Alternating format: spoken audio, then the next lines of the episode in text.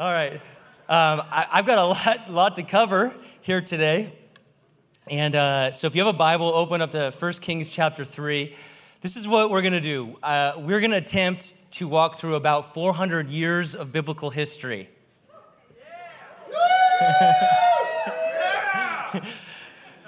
it's going to be good, don't worry. Um, the bad news is we can't read it all. The good news is I'm going to save you about 400 pages of reading. I'm kidding. Read your Bible. Read your Bible. All right, I'm going to need. A, okay, also, secondly, this is going to be an interactive sermon, so I'm going to need about 40 men in the house to help me today. So just be ready for that. The first one I want to invite up is my friend Marty, aka King Solomon. Welcome to the stage, King Solomon. Grab a seat on your throne, King Solomon. Solomon, the high harmony singer. Okay.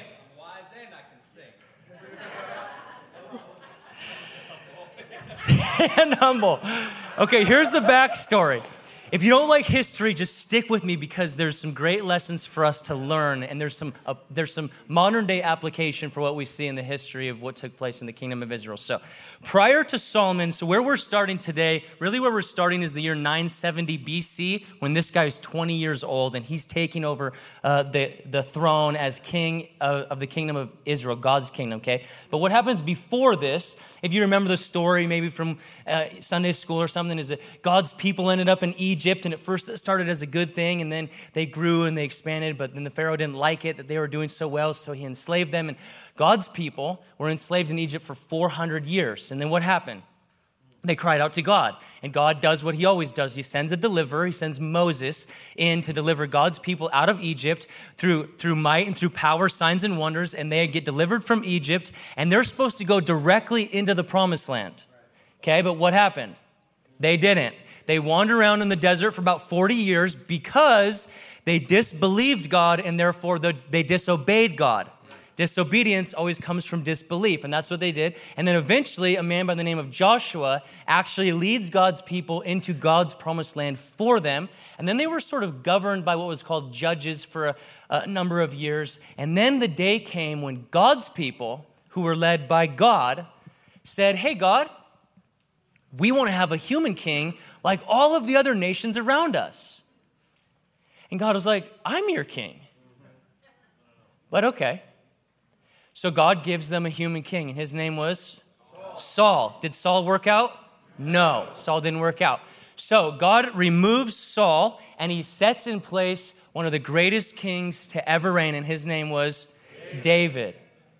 And David was a great and mighty king, and the Bible says that David walked in the righteousness of the Lord all the days of his life, except in the matter of Uriah the Hittite. So he kind of took a left turn here for a minute when he uh, sort of slept with somebody else's wife, got her pregnant, and then had her, had her husband killed. You remember that? And yet the Bible still describes for us that he was a man after God's own heart. And now this is extra biblical, but my opinion is because he never hid or ran from God. He always brought whatever was real to God. And like, I just love in the Psalms that we see some of the Psalms are like, oh, Jesus, you're the best. Not really Jesus, Yahweh, but oh, you're the best, God, I love you. And then some of the Psalms are like, what's going on? I want everybody to die. Ah, my soul. Ah. Right? It just is everything. It just is everything. So if you feel that too, like you're not alone, and he just would bring everything to the Lord. Um, and so great sin terrible, terrible darkness that hopefully many of us in this room haven't committed, but nevertheless, he always was right with God. And then David sets in his son Solomon to be king. So I want to read one passage to start here so we can see how this guy's reign started. Remember, the year is 970 BC. He's 20 years old, and this is what it says in 1 Kings chapter 3, starting in verse 5. At Gibeon, the Lord appeared to Solomon in a dream at night. And God said, Ask what I shall give you. In other words, God showed up to Solomon. He's 20, he just became king, and he said, Ask for whatever you want. Or, or if you could ask for anything, what would you ask of me? Now, it might kind of sound like a sort of an Aladdin genie in a bottle situation, but I don't think that's what it is. It's not just like, hey, you know, just you get three wishes, just whatever you want, I'll give to you. No, no, no. I think that what God is asking this king of God's people is what's really in your heart? What is, what's really deep on the inside, the deepest desires? And I, I wonder how you would answer that question if God actually showed up and said, hey, what do you really want? What do you want me to give you? What would you say? So, watch what Solomon says. He says, You've shown great steadfast love to your servant David, my father, because he walked before you in faithfulness and in righteousness and in uprightness of heart towards you. Not always uprightness in action, but uprightness in heart. God is always primarily concerned with our heart. Actions have to follow, actions have to be corrected, but what God wants is our heart. And you have kept him, you have kept for him this great and steadfast love, and have given him a son to sit on his throne this day. And now, O Lord, my God, see, it wasn't just David's God, it was my God. You have made your servant king in place of David my father. Now watch the watch the humility. He's 20. He says, Although I'm but a little child, I don't know how to go out and come in, which I think is referring to being a man of, of war and, and military leadership. He says, I'm in the midst of your people whom you have chosen, a great people, too many to be numbered and counted for multitude. Sensing the humility here in his, in his, in his voice before he even asks for anything, he's like, I'm, I'm just a nobody. Who am I to lead your people? So he says this, verse 9 Give your servant, therefore, an understanding mind to govern your people, that I might discern between good and evil. For who is able to govern this great people? And it pleased the Lord that Solomon had asked for this. And God said to him, Because you've asked for this, and you have not asked for yourself long life, or riches, or life from your enemies, but you've asked for yourself for understanding to discern what is right. Listen, behold, I now do according to your word. Behold, I give you a wise and discerning mind so that none like you has been before you, and none like you shall arise after you. In other words, I know that there's some smart people in this room, but you're not as wise as this guy. Other than the choice to get the mustache, unwise decision, unwise.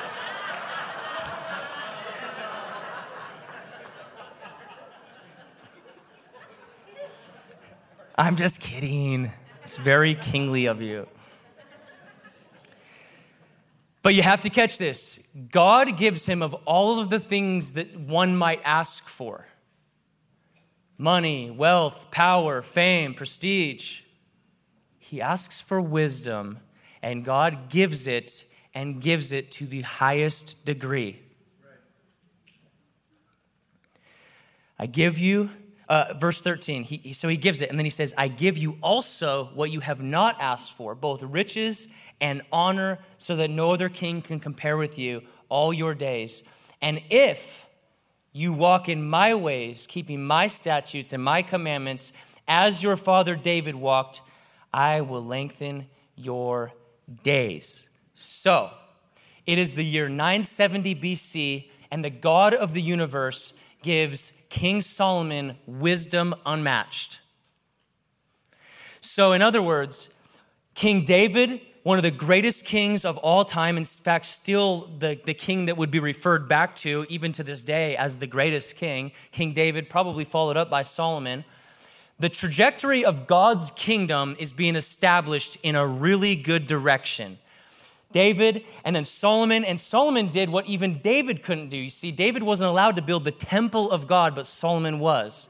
Solomon built a magnificent temple, a house for God to dwell in. And so God's kingdom is starting off on a really nice track, isn't it? But let's take a look at what happens for the next two to 400 years. Right after King Solomon, the kingdom of God, which is composed of 12 tribes of God's people, the 12 tribes of Israel, right after Solomon, those 12 tribes split. not right in half. But basically, what takes place is there's, there becomes two kingdoms out of one. And there's a, there's a kingdom in the north and there's a kingdom in the south. The kingdom in the north inherits the name Israel and goes by the northern kingdom or the kingdom of Israel, and it's composed of 10 of the tribes. The kingdom in the south takes on the name Judah, named after the lead tribe, and that's composed of Judah and Benjamin. So I just want you to see what takes place after this great king who has absolute wisdom unmatched, what happens in God's family from here on out.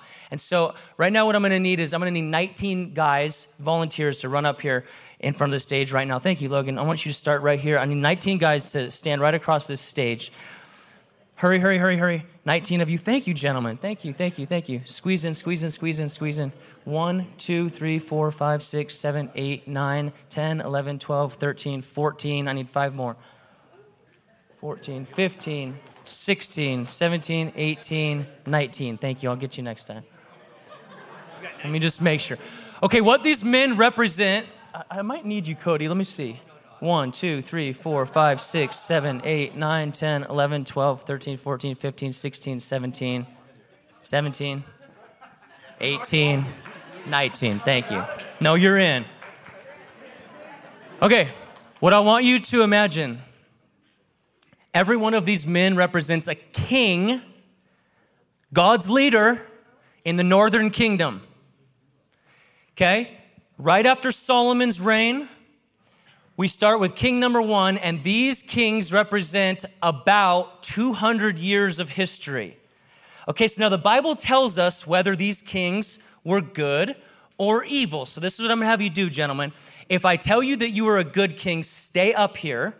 And if I tell you that you represent an evil king, I'm gonna have you sit down, okay? So, this is the northern kingdom. I just want you to see how many good versus how many evil, okay? So, the northern kingdom of Israel, starting right after the reign of Solomon, the wisest guy to ever live, by the way. Surely he established a good kingdom, right? So, in the north, the first king was evil. I'm sorry, you could sit down. The second king was evil. You could sit down. But the third king, evil. You could sit down. That's unfortunate. We had a, a, rough start because this is, this is God's people. Fourth king, evil. Sit down. Fifth king, evil. Sit down. Six, evil. Sit down. Seven, evil. Sit down. But number eight, new beginnings. Super evil. Sit down. Number nine, evil. 10, evil. 11, evil. And my favorite number 12, evil. You can sit down. We're off to a rough start, but lucky number 13, super evil. You can sit down. 14 evil, 15 evil, 16 evil, 17 evil, 18 evil, 19. The year is 722 BC, and guess what happens? Evil, sit down. Anybody who reads their Bible, what happens in 722 BC? About 200 years after the wisest man to ever live follows up King David and establishes God's kingdom, what happens in 722 in the north? The Assyrian army comes in and decimates the entire kingdom, takes God's people away, hauls them off. And this is why. The Bible tells us why. Second Kings chapter 17, it says this, and this occurred because the people of Israel had sinned against the Lord their God, who had brought them out of the land of Egypt and out of the hand of uh, Pharaoh, the king, the king of Egypt, and had feared other gods. They walked in the customs of the nations whom the Lord drove out before the people of Israel, and in their customs that the kings of Israel had practiced. See, everything flows from the top down, everything flows from leadership on down. And the people of Israel did secretly against the Lord their God things that were not right. The truth is, there are no secrets in God's eyes. And listen, they built for themselves high places in all of their towns, from watchtower to fortified city. They set up for themselves pillars of Asherim or Asherah poles in every high, high hill and under every green tree. And they made offerings on all of the high places as the nations did whom the Lord carried away before them. And they did wicked things, provoking the Lord to anger. And they served idols, of which the Lord said to them, You shall not do this. Yet the Lord warned Israel and Judah. You know, the Lord doesn't prefer warning, but if he needs to give it, he will, and it's still rooted out of love. You got to catch this. If God can motivate us through just simple love and blessing, He will. But if that doesn't work, He will use discipline and warning. He warned them through every prophet and every seer, saying, Turn from your evil ways and keep my commandments and statutes in accordance with the law that I commanded your fathers and that I sent to you by your servants, the prophets. Okay, so we had great and mighty King David, and then we had Solomon set in place. Remember, he's the wisest person to ever live. If anybody was equipped to establish a great process and a great kingdom that would follow in the ways of the Lord, surely it was that guy. But for some reason, right after this guy, the kingdom splits, disunity enters, and then the kingdom in the north just makes terrible, terrible decisions from the top on down. And discipline conquers. And so we just saw there was not a single good king in the, in the north, but there is still a southern kingdom, the, kingdom of Judah. And so for the next 400 years after Solomon, it was ruled and reigned by 20 different kings. So I'm gonna need 20 guys up here, real quick, real quick, real quick. 20, 20, 20, 20. Start right here. Thank you. 20, 20, 20, 20, 20, 20. Hurry, hurry, hurry. Oh, look at these young men, men of God. They're just trying to be good. Squeeze in, squeeze in, squeeze in, squeeze left, squeeze left, squeeze left. Thank you. Okay. One, two, three, four, five, six, seven, eight, nine, 10, 11, 12, 13, 14, 15, 16, 17, 18, 19, 20. What are you saying yes for? Almost. You're almost there. uh, go be a good king of your household, okay? The Bible tells us whether these kings were good or whether they were evil. What do you think is going to happen? Let's see. The kingdom of Judah. The first king in Judah was evil. Sit down.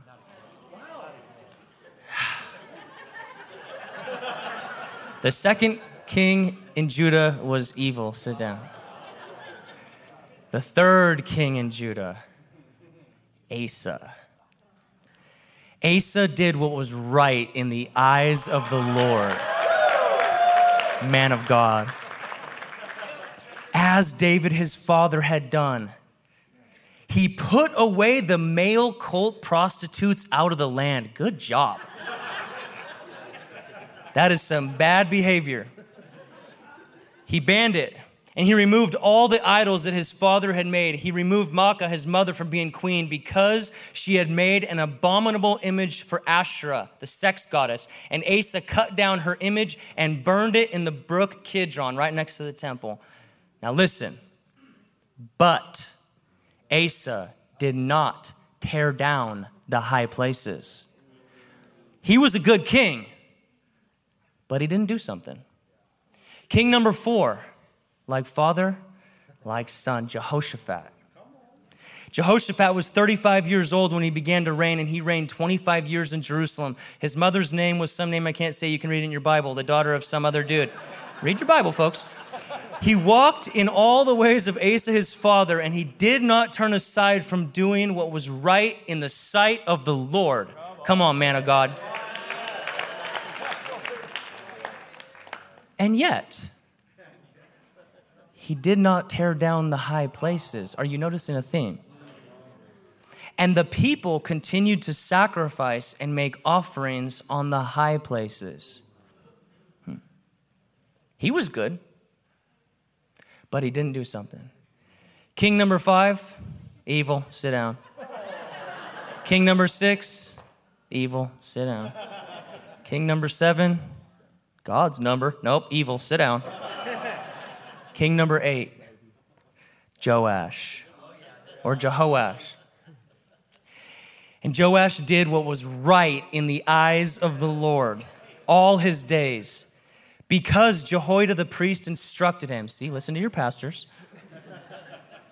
Nevertheless, guess, he did not tear down the high places. And the people continued to sacrifice and make offerings on the high places. King number nine, Amaziah. And Amaziah did what was right in the eyes of the Lord. Are you noticing that there's a few terms that keep coming up? He did what was right in the eyes of the Lord. Yet, not like David his father, he did in all things as Joash his father had done, but he did not tear down the high places. And the people still sacrificed and made offerings on the high places. King number 10, Uzziah, or otherwise known as Azariah. And he did what was right in the eyes of the Lord according to all that his father Uzziah had done. Nevertheless, he did not tear down the high places. And the people still sacrificed and made offerings on the high places. King number 11, Jotham. He did what was right in the eyes of the Lord, according to his father Uzziah. Nevertheless, he did not tear down the high places. And the people still made offerings on the high places. King number 12, evil, sit down. King number 13, lucky number 13. Oh, friends, his name was Hezekiah. This guy right here is a good king, through and through. He tore down all of the high places and all of the idols. he actually served God with his whole heart. Good job. Unfortunately, it didn't work out for the next guy. Evil, sit down. Number 15, evil, sit down. Number 16, young man. I think you're the youngest man up here, which makes sense because Josiah started serving God, uh, started being king at age eight, and Josiah served the Lord. Good king. King number 17, evil, sit down. King number 18, evil, sit down. King number 19, evil. And king number 20, the year is 586 BC, evil. sit down, please. and in 586 BC, what happens? The Babylonians come in and they destroy the, the nation. They tear down God's house in Jerusalem and they haul off most of the Jews into exile. This is where you're going to see the stories of Daniel and the lion's den, Nebuchadnezzar, and all of that. So I wanted you to see what it looked like in God's family by way of leadership on down. 40 kings, including Solomon, 41, including David. And there was eight that even had a hint of being good. Really, only two that were all the way serving the Lord. And I, I'm sure you caught it by now that even these six, even though they followed the Lord in their heart and in their life, they didn't take care of something extremely important that was under their authority. They did not tear down the high places. Thank you guys. You guys can all sit down. So I want to ask the question how did we get here? How did we get to God's people, God's kingdom in the north being hauled off in 722 BC, and, and in 586, God's kingdom of Judah being hauled off in 586 BC. How did this begin? Because remember, where this split started was right after the wisest person to ever live. Friend, I want to let you know that wisdom is not an assurance that you won't sin. Gifts, skills, and abilities are not protection against the lack of integrity. In fact, I would say this the gifts and the callings of God are irrevocable, but character and integrity is your choice. Watch this. This is why this man of God who started his reign in humility and in asking God for good gifts that God indeed gave, wisdom to lead God's people. This is why it started a kingdom that would eventually fall because of this. It says, Now Solomon loved, this is 1 Kings 11. Solomon loved many foreign women. He's just an actor. This is a paid actor, by the way. Along with the daughter of Pharaoh, along with the daughter of Pharaoh, Moabite, Ammonite, Edomite, Sidonian, and Hittite women from the nations concerning which the Lord had said to the people Israel, You shall not enter into marriage with them, neither shall they with you. Now, watch this. Here's the command. Here's the particular command in this, in this, in this place in Scripture. Don't marry these people. That's the command, just plain and simple. But what is said next is extremely important for you to get because there is always a good reason for God's commandments. You have to catch this. God does not give arbitrary commandments. In other words, God is not sitting up in heaven and he doesn't just come up with things like, okay, I know there's other religions out there, so let me just think of like some things that don't really make sense, but I'll just tell them to do it and then I'll just see if they really love me. I'll just make up some random stuff and just see if they'll really serve me. That's not how God is. God doesn't give arbitrary commandments. He gives commandments because He knows either that something is inherently evil and detrimental to our soul, or, watch this, that something, even though it doesn't appear to be evil, is going to lead us in a path that will end up in our destruction. So, in this particular case, you got to catch this. I told you not to marry these people. Why? For surely, this is verse 2, for surely uh, you will turn away your heart after their gods. This is the why. God gave a commandment because he knew what the result would be. It's not just action, it's not just sinful choices, it's your heart. God's always primarily concerned with your heart. Not just the things you do, although we all know that the things you do are going to flow from what you believe. Ultimately, they're going to flow from what you worship. And God has always wanted our heart. And so He gives this commandment. And even the wisest person to ever live didn't take heed to his own wisdom or the wisdom of God. Watch what happens. Solomon clung to these women in love.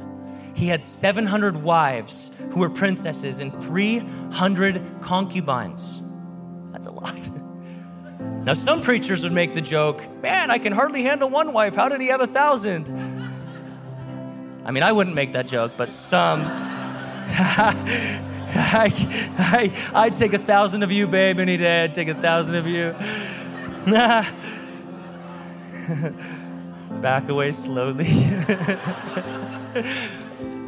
the truth is, these, these wives, he, he probably just did what he wanted with them. But he did love, he loved at least some of them.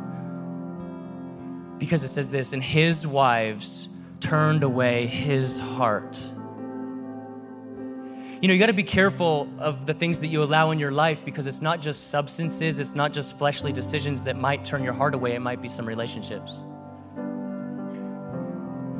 They turned away his heart after other gods, and his heart was, listen, not wholly true to the Lord his God as was the heart of David his father. You see, what we see in Solomon, and you got to catch this, we don't see Solomon get to a place in his life where he goes, I reject you, God and I turned to Baal or Asher or whatever. No, no, no. It wasn't a full rejection of one and a, and, a, and a gripping of another. There was a mixture that began to take place. His heart was not wholly to the Lord, fully and completely to God.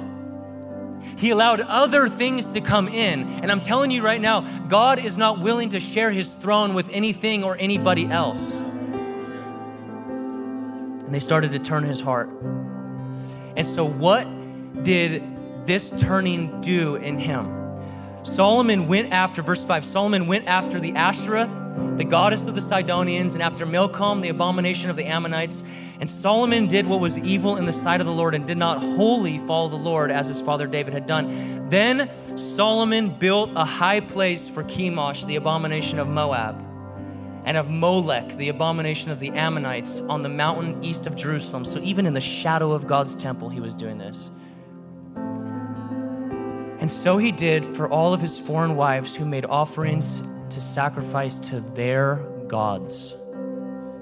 So when we look at these 39 kings and, and how they did, and the kings that even did good and served God with their life, what they did not tear down was something that started with the wisest person to ever live allowing high places to be established in the land. Now, what was a high place? Practically speaking, it would have been an altar or a place of worship up on a high mountain. And that's where they started, typically in high places because they believed the gods were higher. And sometimes we even sort of believe that as well. That's why we have steeples and we like high places and we feel closer to God. That's what they believe. But by the by later in time, it, it didn't even necessarily need to be in a high place physically. It could be in a low place. It didn't really matter. The point was they were altars to other gods. Now, why would they go and worship other gods? Because these other gods represented things. So Asherah, for example, she was the sex goddess and the, god, the, the goddess that supposedly was the, the provider of children. So they wanted kids, especially back then. You needed to have a lot of kids to sort of, you know, grow things and run the family and the household and all of that. And so if if their God wasn't providing what they wanted, they might just find themselves occasionally going to a high place in order to beg another God to give them that child. And the way that they would worship this God is through sexually explicit acts, sometimes in public, public prostitution for all to see. Some of these other gods that were mentioned, just absolutely despicable. In fact, some of them, the way that they would worship them was through child sacrifice. They would take their own babies and burn them in the fire to try and appease some God to get something from that God. You know, Baal was the god of vegetation, food, rain. This is why Elijah comes and he says, Hey, it's not going to rain for three years. That wasn't an arbitrary thing, prophetic word. It's because he knew you guys are trusting in this false God for your rain and your food and vegetation, so I'm going to show you who the, who the real God is. None of it is arbitrary, like it, it's meaningful, all of it.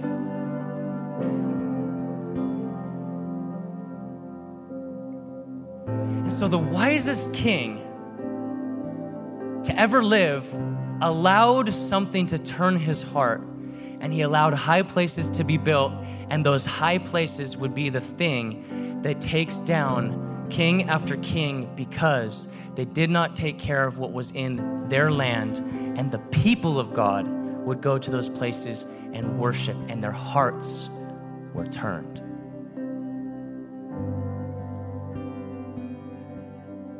And so, really, I have one point for this message it's an invitation to tear down the high places in your life. Are there any high places in your life? Now, I get it. You, you're probably not going and bowing down before some altar that says Molech on it. But you know as well as I do that we are still sacrificing our children on the altar of self determination. Are you with me? We're sacrificing our kids in this nation by the millions on the altar of convenience and doing what we want to do. We're sacrificing our integrity on the high places that have altars that go by different names than the ones in the Bible, but nevertheless, they're still altars of idol worship. As I was preparing for this message, I even saw in my mind's eye prophetically, I saw up in somebody's closet some magazines tucked back behind some boxes. And I remember when I was in middle school, going to my buddy's house. His parents were off at work, and my friend, he knew that there was some things hidden in a high place in the shed in the backyard. So we went out to that shed and we found some magazines and some videotapes. And our eyes were open to a whole new world an evil world Now, I don't think that his dad probably went to that altar every single day, surely not in front of his own wife. But he kept that in his household. And whether or not they had been for, there for 20 years and he hadn't gone back to it, he allowed that high place to remain on his property. And it, and it, his kids, I went and found it. So, what am I really saying to you? I know you probably don't have a magazine because we don't go to magazines anymore, but you might have something on your cell phone. You might have hidden things that you don't go to day after day, but if you're allowing them in your kingdom, could it be that your kids might find their way to it one day? Oh, let's put some more teeth to it because maybe you're not you're not really getting it. You're not really grasping. Like, give me some examples. How about this? If you are showing your kids that where they can find fulfillment and and stature in life is through giving yourself over to sports, let's just say, as an example. And by the way, there's nothing wrong with sports.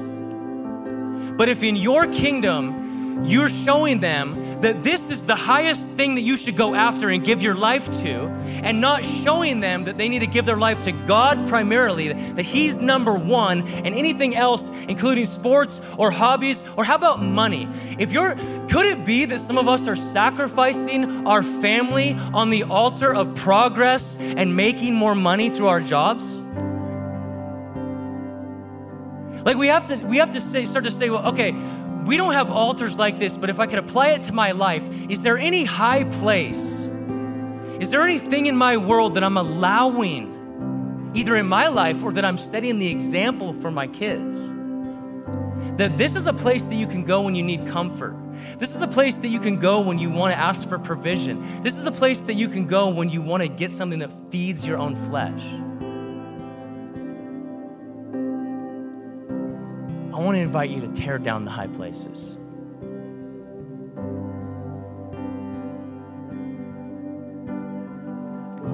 The gifts and the callings of God are irrevocable, but character and integrity are not.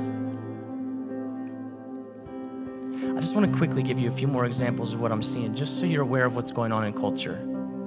Because this is most definitely a personal message that can be applied to our life and the sin and the sin structures that we have in our life. But just so you know what's happening in culture right now, it's extremely disturbing. And if you're not seeing it, you need to know what's going on. See, when I was growing up, I just kind of believed like, oh man, there's Christians, and then there's like other people of other religions, and then there's people that like don't believe in God. Those are called atheists, and, and then there's these other people that practice like witchcraft and psychics and mediums and people that kind of do things with crystals and, and sort of like those are separated. But I'm telling you, what's going on right now because the devil is getting into society is that there's an extreme and very ugly mixture taking place.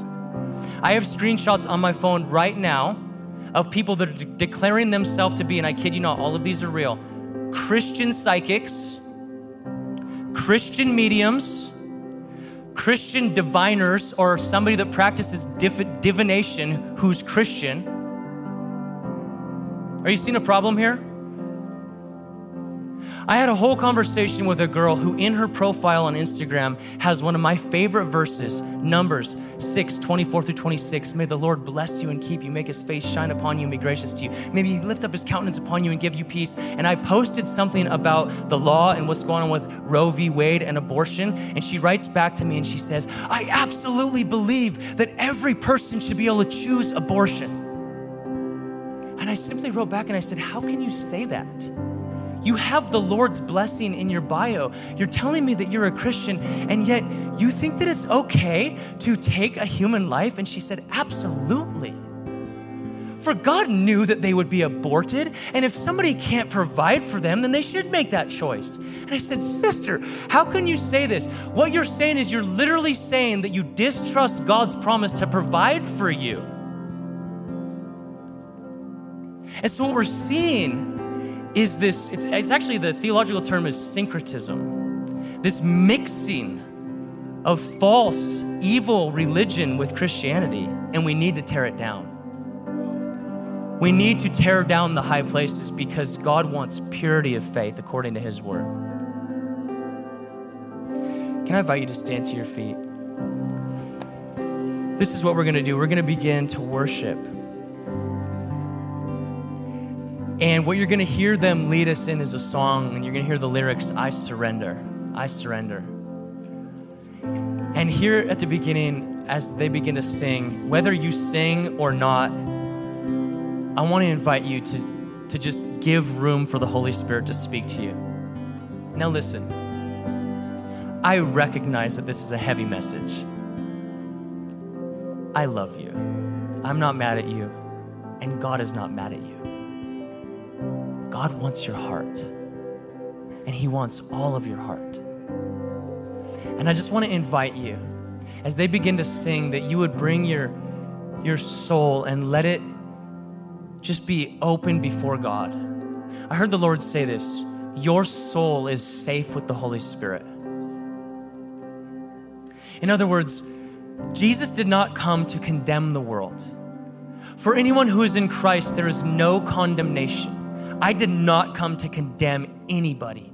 I came to see you set free. And I heard the Lord say, if you bring your soul, no matter how dark, no matter what has happened in the past, no matter, no matter if you're even like David, adulterous and murderous, whatever it is, if you bring it to me, it is safe with me. I will help you with it, for God will never turn away somebody who's humble and repentant. And so, if you would, if you have the courage to do that, and if I'm not speaking to you, I'm not speaking to you, but let's give room for the Holy Spirit to just highlight if there's anything in your life that has become a high place or an altar upon which you are sacrificing something that you shouldn't. Allow the Holy Spirit to begin to highlight those things. Let's go into that. Holy Spirit, I pray that you speak to each one of us right now in the name of Jesus.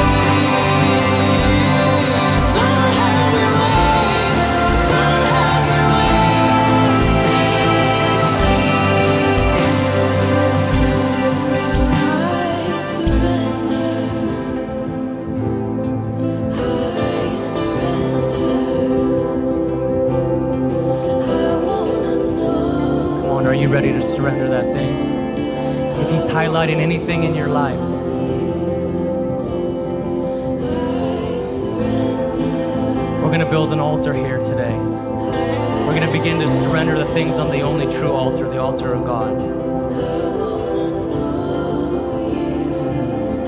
Can I get my prayer team to come forward, please? Anybody on the prayer team, come forward. I'm going to have you go right over under the cross, please. Anybody on the prayer team, right over under the cross.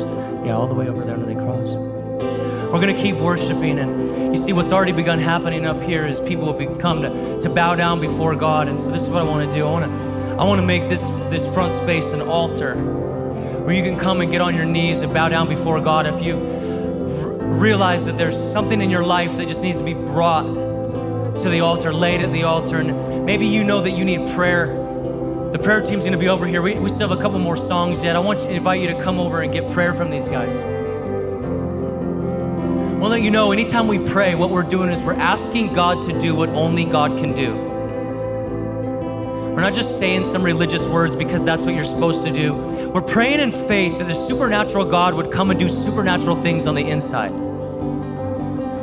And so every one of them is ready to pray for you for absolute healing, for absolute deliverance, for absolute wholeness, for whatever it is that God can do. And some things, friends, we cannot do. He has to do it. And they're going to pray for that. But in response to what God does in our life, we're called to action as well. And every time I pray for somebody for deliverance from anything, or freedom from anything, or healing from anything, I say, friend, I'm gonna pray right now and believe that God is gonna do something powerful that only He can do. But when I get done praying, I just want you to imagine for a second if Jesus was standing right next to me and after we pray and ask Him to do what only He can do, if you looked Him right in His eyes and you said, Hey, Jesus, is there anything that you want me to do? What do you think He would say? And see, that's the question that some of us are scared to ask. Sometimes, Sometimes we're perfectly comfortable confessing something to God and confessing and confessing. Sometimes I get people that come up to me and they're like, Pastor, I want to be delivered so bad. I fell into it again. Please pray for me that I'll be delivered. I want it so bad. I say, absolutely, let's pray and believe that God will do what only God can do. But how bad do you want it? Because though God can do anything, there are some things He won't do. Just as an example, he won't pick up your computer and slam it against the wall. But you could. Well, that's a thousand dollar computer, Craig. I know, but you could do it if you wanted it that bad. How about you trade in your phone for a flip phone? They still make those. How about you work a few less hours? You could do that. My point is this it's not about our works first. You got to hear this. God loves us. God came to us. God stepped out of heaven to be with us. He offered us forgiveness and salvation. By grace, we receive it through faith, not by works at all. But it is only us that can tear down the high places, and that takes our action. So, all I'm asking is if Jesus would say anything to you, what might it be, and are you willing to do it? And if Jesus would speak something to you today, would you have the courage to get that concrete in your mind and decide if I hear you ask me to sacrifice something, no matter what it costs me when I leave this building, I will do it.